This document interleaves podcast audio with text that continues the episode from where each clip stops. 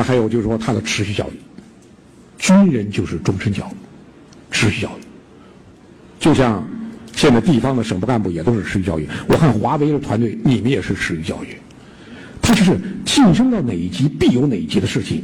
第一年你西点军校毕业，你到部队还不行，这是都是西点毕业之后你必须要进的兵种专业学校。你是装甲兵，你是陆军航空兵，你是通信兵，还要进专业学校16周的少尉课程。第4年到第7年，你要进兵种院校4个半月18周中尉到上尉的课程。第5年到第10年，这时候你要到地方大学攻读硕士学位。他军队学位授予点非常少，基本都在地方授予，你要到地方去拿学位。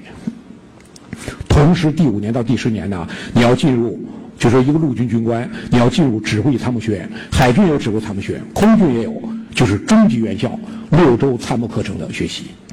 11年到15年要进入指挥参谋学院10个月的少校的课程要学习。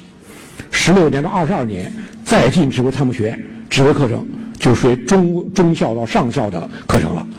22年到25年，就美国人讲一个陆军师师长起码20年以上才升，不管你多么有才智，你必须得有经验。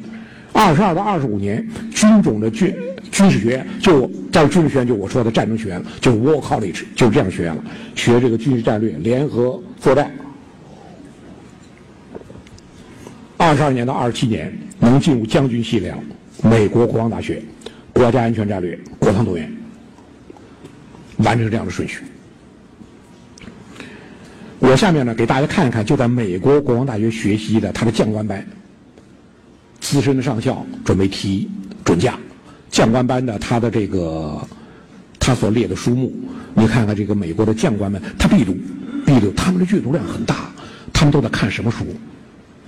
这是前10本，你包括《孙子兵法》，不是我排的，他们排第二。第1，美国宪法；第2，《孙子兵法》；第3，克劳塞维茨的《战争论》。再往下，主要的，你看没有？历史上著名的传记、战史，这是前10本，都是一些他的一些著名的著作，决定性会战了、亚历山大大帝了、迦太基统帅汉尼拔。虽然美国历史很浅，1776年独立的200多年历史，但是非常注意研究欧洲的、世界的历史，把历史上资料为他所用。前10本，这是后20本，你看《华盛顿传》啊，《大卫精神》、《拿破仑战略》、名将纳尔逊个人历史、海军统帅的付出、海上作战演进、长矛的光辉等等，罗伯特里这些书，《丘吉尔传》、富兰克林·罗斯福、《第三帝国新王》等等这些书，这是列入美国将官班他必读的书。他们列了60本，我这给大家举了前30本。所以他们的阅读呢，你看一个特点是什么呢？第1是传记，第2是战史、战争史、传记。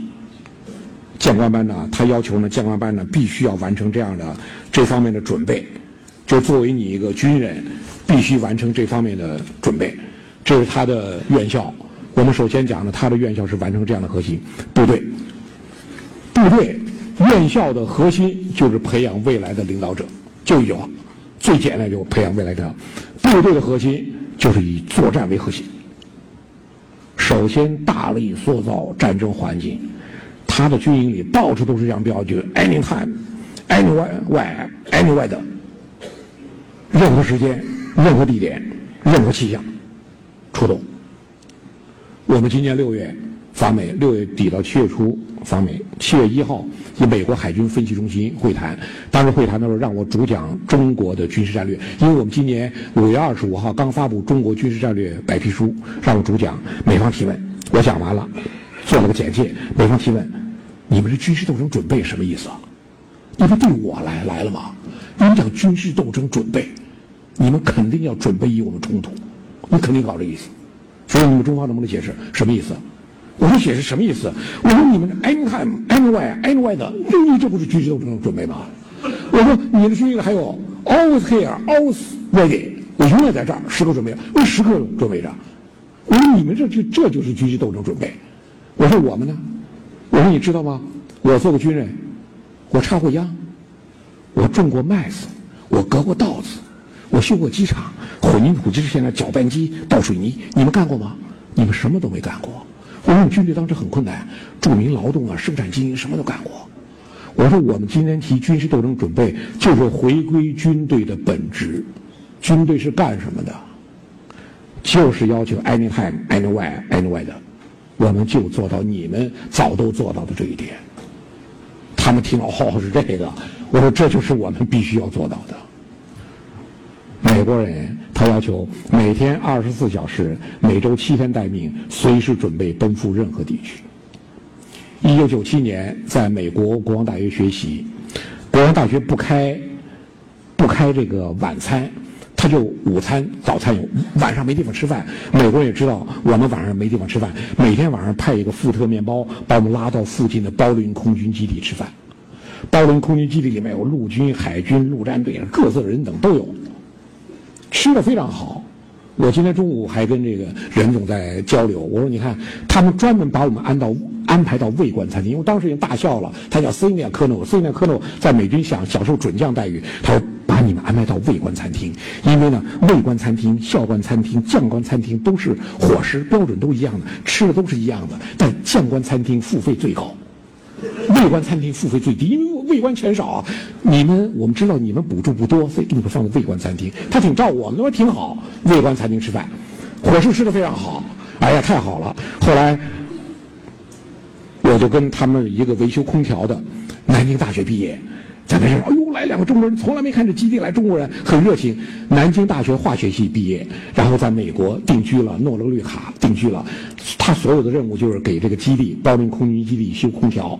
那天空调出点毛病来了，他碰见我，我们很高兴。南大毕业的化学系，我们学的化学一点用都没有了，他没有用了。现在为了美国生计，搞这个电子了，整天在那修空调，搞东西。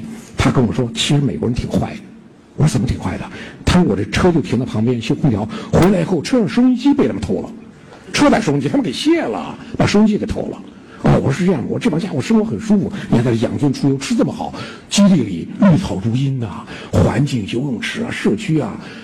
美国军人从来不到街上去买东西，哪有穿个军装在街上逛超市的？从来没有。他各个基地里超市一应俱全，吃穿用一应俱全。而且美军基地国会规定，所有基地商品必须比外面最少有20%的 discount， 打折最少20%，最少打20%，而且没有税，免税。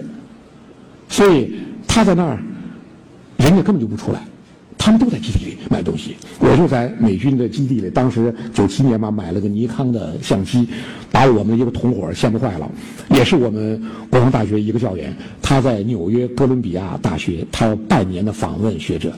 他说我在纽约学习期间，我跑遍了大街小巷，就尼康的那个相机比较了半天，最便宜的在一个店里可找着了，$680，很便宜，找着了。我那个$390，基地里买的，我没打架，我们不砍价，那标着枪上$390拿走了。他就基地里说，他说20%discount的，他是基础，你给60%都可以，那是你商家字儿，最少20%。所以他军人非常好，根本不用出来，就在基地。但是你要是进了基地买东西很难。我们在那学习，是陆军参谋长专门给我们签了一个单子。每回进那个超市要凭那个单子验，我们都是陆军参谋长签字的，所以我们说外国人我们可以进去，别人是不行的，除非军人，因为你享受军官的待遇，别人都不让进去。他待遇非常好。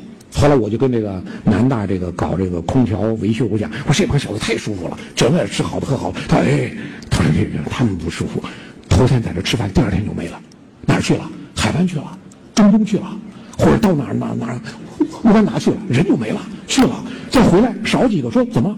说没有了，说阵亡了，经常这样。说你别看他吃得好，说第二天出动了就没有。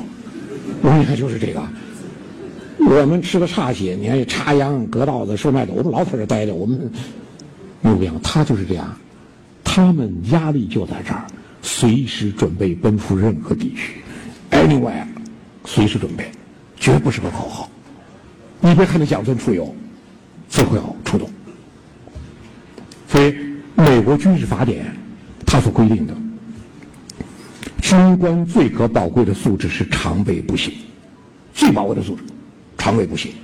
军队标准怎么测算？是他的年龄吗？是他的学历吗？不是的，常备不懈。考核军官领导能力和指挥效率的标准，就是其所在单位的战备状态。不是考虑他智商多少，出几个题考考他，他回答的好不好，不在这个，在考核他的最关键标准，就是美国军事法典规定的，这是立法的，他的单位的战备状态是考核他最关键的标准。